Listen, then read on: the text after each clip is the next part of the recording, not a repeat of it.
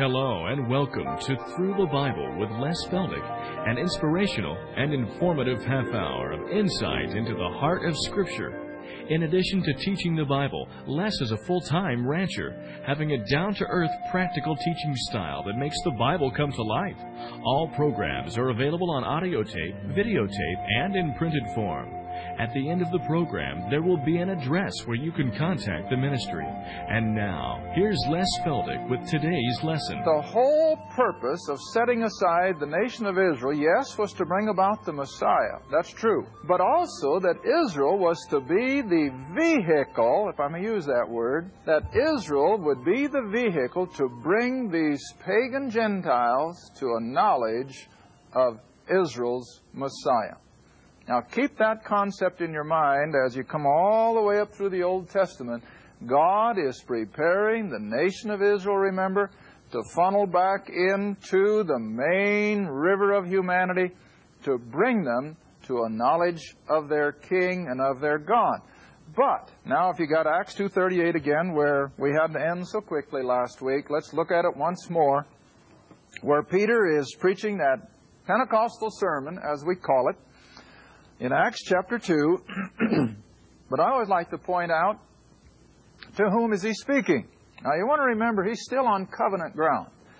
He is still referring in chapter 3, which is after chapter 2, of course, that you, he says, are the children of the covenants which God made with Abraham, Isaac, and Jacob. Now, you and I as Gentiles aren't under those covenant promises. That was for the Jew only. All right, now then, Peter, on covenant ground, as I see it, says, verse 22, Ye men of Israel. Now, I don't claim to be an English major, but I can read English, and I don't see any mention of Gentiles in here. Do you? It says, Ye men of Israel. That's all. He doesn't say, and you Gentiles, or and you Greeks, or you Romans. He says, You men of Israel. And then you come down to verse 25 through 30. He goes back to the Old Testament and he quotes David. Now, of course, David meant everything to a Jew. Did he mean anything to the Romans and the Greeks and the Egyptians? Nothing. So you see, this is all Jewish oriented. now then, come down to verse 36. Therefore, let all the house of Israel plus all you Gentiles? No, it doesn't say that.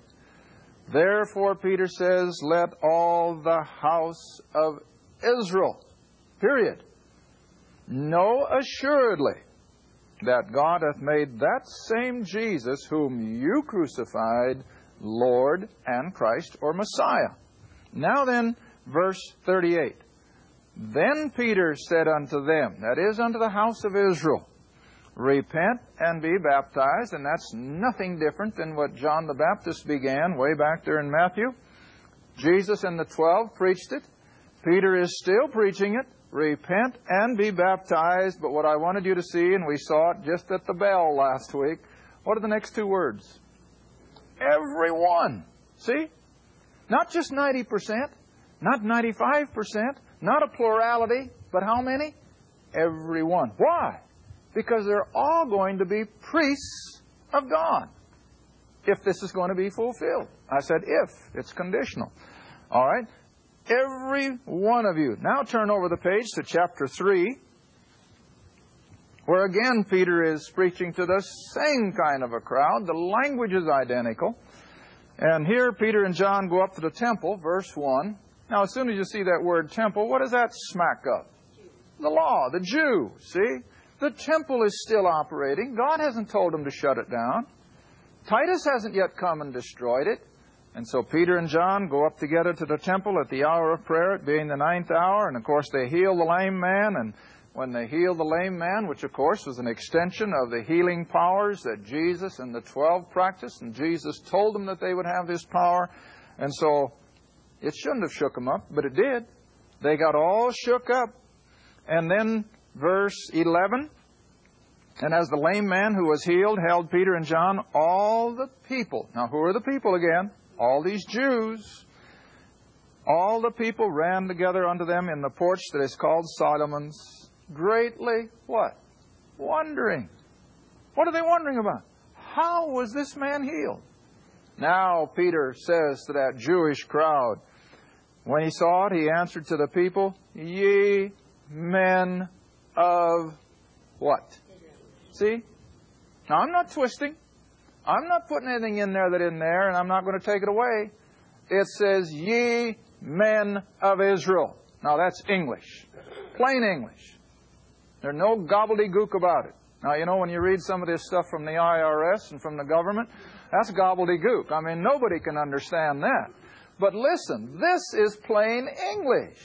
Ye men of Israel. Hear this. Now, verse 13. The God of Abraham, the God of Isaac, the God of Jacob. Now, did that mean anything to Gentiles? No, nothing. But what did it mean everything to? The Jew. And so Peter is applying all this to his fellow people, the Jew, the Israelites. And then he comes on through. And again, everything he says has nothing to do with Gentiles, has everything to do with Israel. But now I'd like to have you come all the way down to verse 26. Unto you first, God, having raised up his Son Jesus, sent him to bless you. Now, who are included in that pronoun you? Jew only. As yet, Jew only. In turning away, now here's the reason I came to this verse. What are the next two words? How many?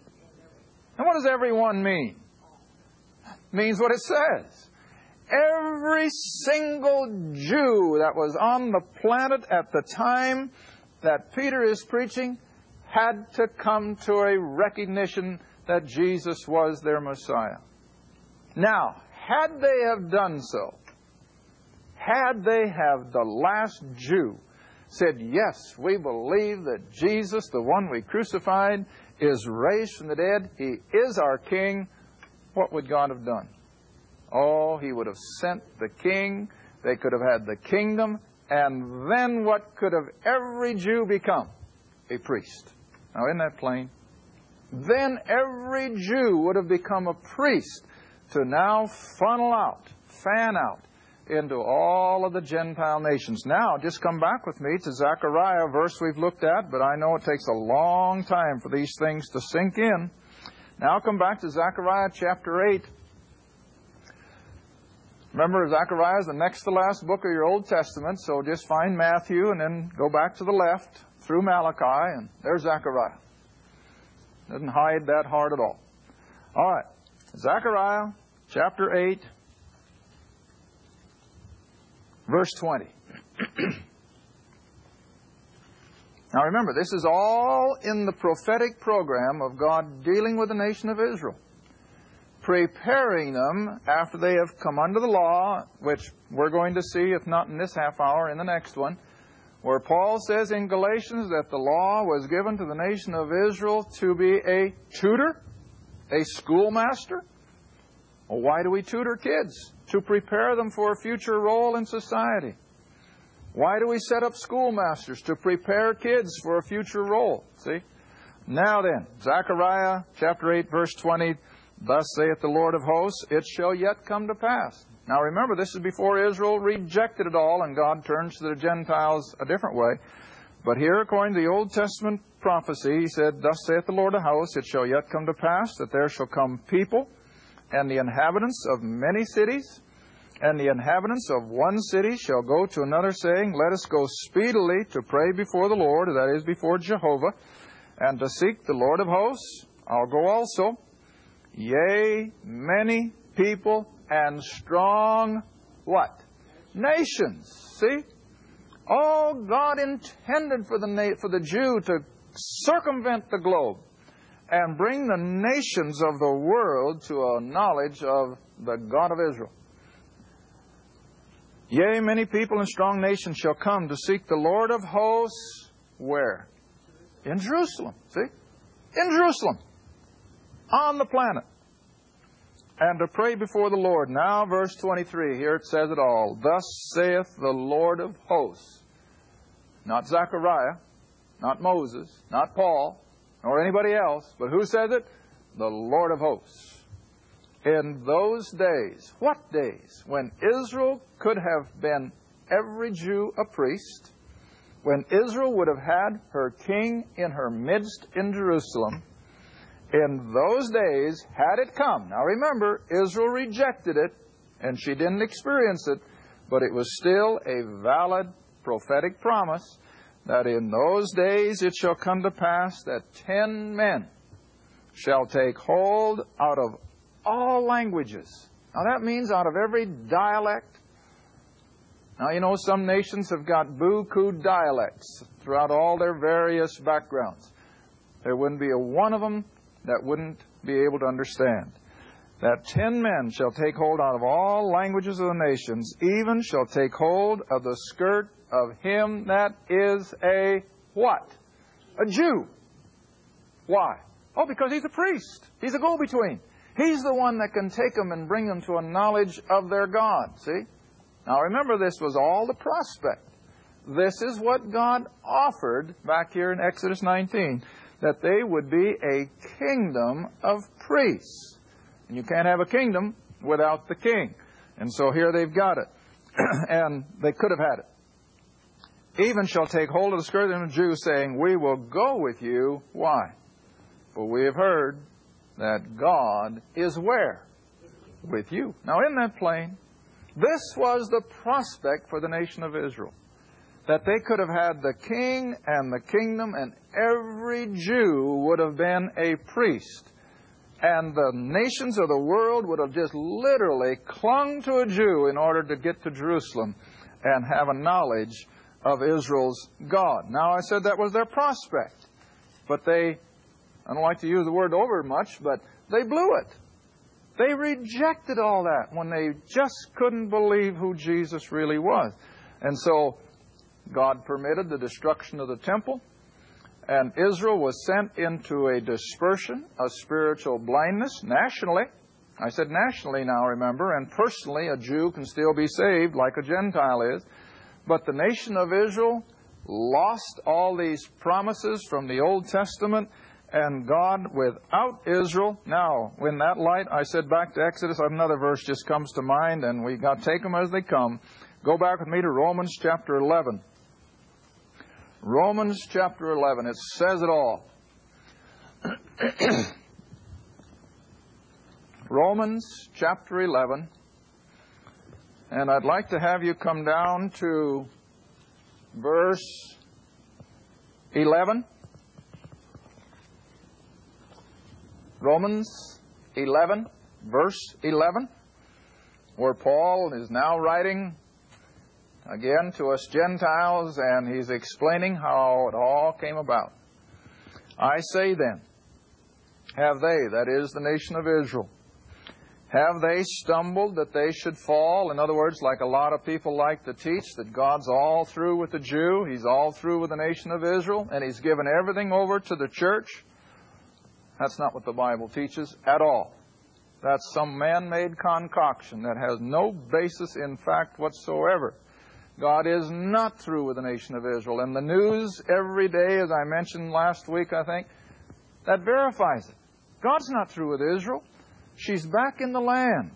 Oh, she hasn't got it all, but one day she will have. God has not forgotten his covenant promises, but until then, she's out in a spiritual blindness. She's in a dispersion. Now, here it is. Have they stumbled that they should fall? God forbid, or banish the thought but rather through their fall, through all that happened in their rejecting all these prospects, through their fall, salvation went where? To the Gentile. See? To the Gentile.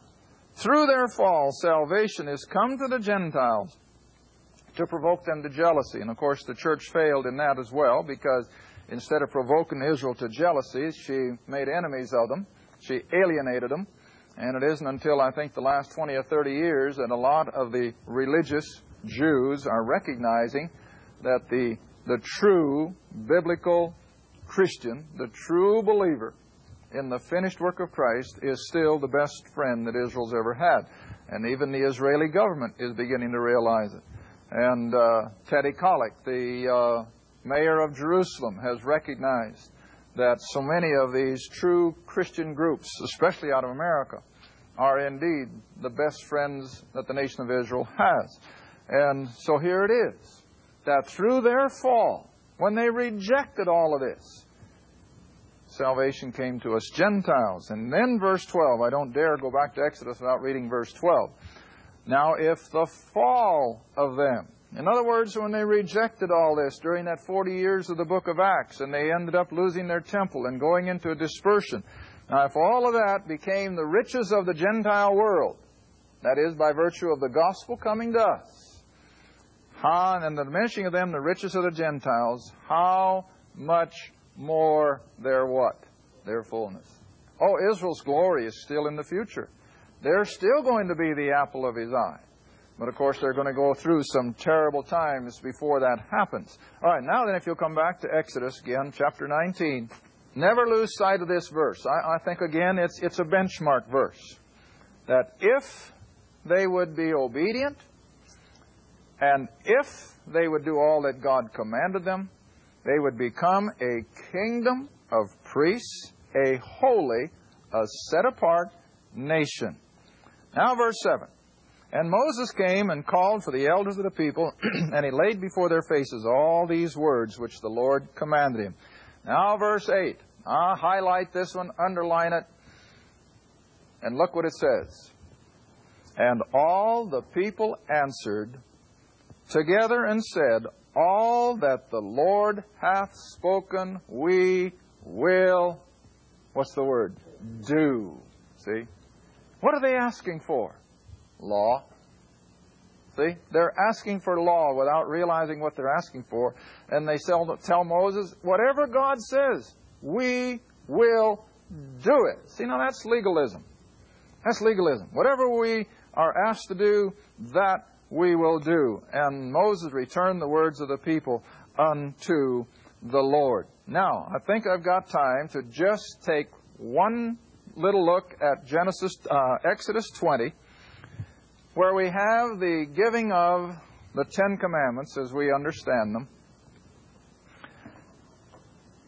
And before we even look at the Ten Commandments, I, I want to take what minutes we've got left in this half hour to, to show why the law was really given. Now, as you look in chapter 20, verse 1, the second word in that verse is and what? God. G-O-D. Not the Lord, not Jehovah, which is usually the name associated with God dealing with Israel. As a rule, all the way through this dealing with Israel, it's the Lord said. Jehovah. But here we come back to the triune God. Now, do you think that's an accident? No no word of Scripture is, and unless it happens to be a, an error, and that's always possible in a translation. But this is no error.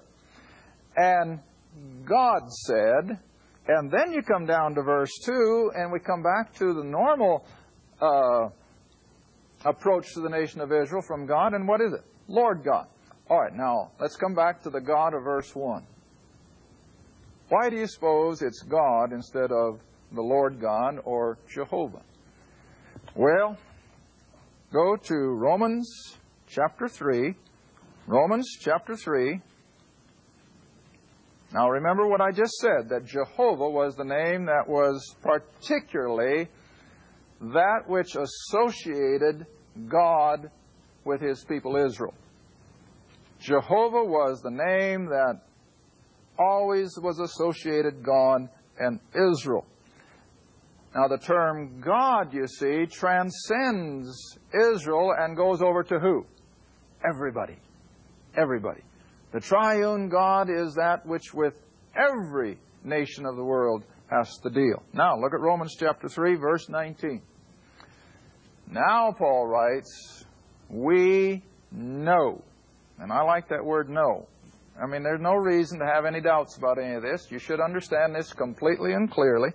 Now we know that what things soever the law saith, it saith to them who are under the law. Now let me ask you a question. who was under the law? The Jew. See? So the law speaketh to them who were under the uh, yeah, the law spoke to those who were under the law. That was the Jew. But now go on. That what's the next word? Every mouth might be stopped. Now where do we go? Well, you go beyond the nation of Israel and you go to the whole human race. See? And that's why the Ten Commandments start out with, and God said. Not Jehovah, just to the nation of Israel now, but the triune Elohim said. And now this law, even though it was given to those who would be under it, yet Paul says here in this verse that even though it was to those who were under the law, yet this same law will stop how many mouths? Every mouth. So then, does the law condemn you and I as Gentiles or just a Jew? Everybody, see? Everybody comes under the condemnation of the law, not just Israel. Now, let's read on again. That every mouth may be stopped, and all the world might be made fit for heaven. Uh-uh. Isn't that what everybody thinks? How many people of your own friends and neighbors a lot of good church people have somehow got an idea in their head that if they can just keep the commandments, it'll fit them for heaven. You know it. I know it. I don't know how many people I've had tell me, especially if they happen to be business people, that people will come into their place of business and they happen to start talking about these things, and they're shocked about how many people here in the Bible Belt have still got an idea that if they can just keep the commandments to the best of their ability, God's going to let them into His heaven. But you see, that's not what this verse says. This verse doesn't say that the law was given that they might be made fit for heaven. The law was given for only one purpose, and what was it? To make them guilty. Now, the other thing you have to remember about the law, it was holy, it was perfect, it was righteous from God's point of view. what was it to mankind? It was weak, it was fleshly, it was beggarly. Why? Now just think for a moment. Why was the law weak and beggarly? Because the law had no inside power to help the doer keep it. All the law could do was condemn. That's all. It could never take the person and say, well, now, I say that you cannot steal, and I will help you to keep from stealing. The law can't do that. The law has no power to help a person keep the law. In fact, I think psychologically it's quite the opposite. You tell a little kid, now don't you go through that door. As soon as you turn your back, what's he going to do? He's going to try it because I want to know what's the other side of that door. Now, are we any different? No. So just as soon as the law said, thou shalt not commit adultery, what does the average human mentality say? Hey, there must be something about it that I might like. And so what does he think he has to do? He has to try it. Now that, that's the reverse psychology. But you see, the law has absolutely no way of helping us keep the law. Now, when you come under grace, now I always say grace isn't license. But you see what the difference is when you come in under grace just as soon as we believe in what God has done for us, the Holy Spirit indwells us, and now what do we have? Now we have power. Now we have something working from within that will help us keep these very laws of God. See? Now, granted, we don't keep the law for salvation, but we become law keepers. Why? As a result of our salvation, and we now have power to keep those laws because of the indwelling Spirit of God. Now, you see, the Old Testament believer didn't have that. All he had was the demands of the law with no power whatsoever to help him keep it. And so always remember that, that the law demanded and they had no way of an indwelling power to keep it. Thank you for joining us again for Through the Bible with Les Feldick. If you'd like to order audio tapes, videos, or any of our printed material, you may do so by writing Les Feldick Ministries, Route 1, Box 760, Kinta, Oklahoma 74552. That's Les Feldick Ministries, Route 1, Box 760, Kinta, Oklahoma 74552. Or you can call us toll free if you'd like at 1 800 369 7856. That's 1 800 369 7856. Remember, this is a faith ministry, and your participation with us is greatly appreciated. Again, our address is Les Feldick Ministries, Route 1, Box 760, Kinta, Oklahoma 74552. And our phone is 1 800 369 7856. Thanks again for listening, and please join us next time for Through the Bible with Les Feldick.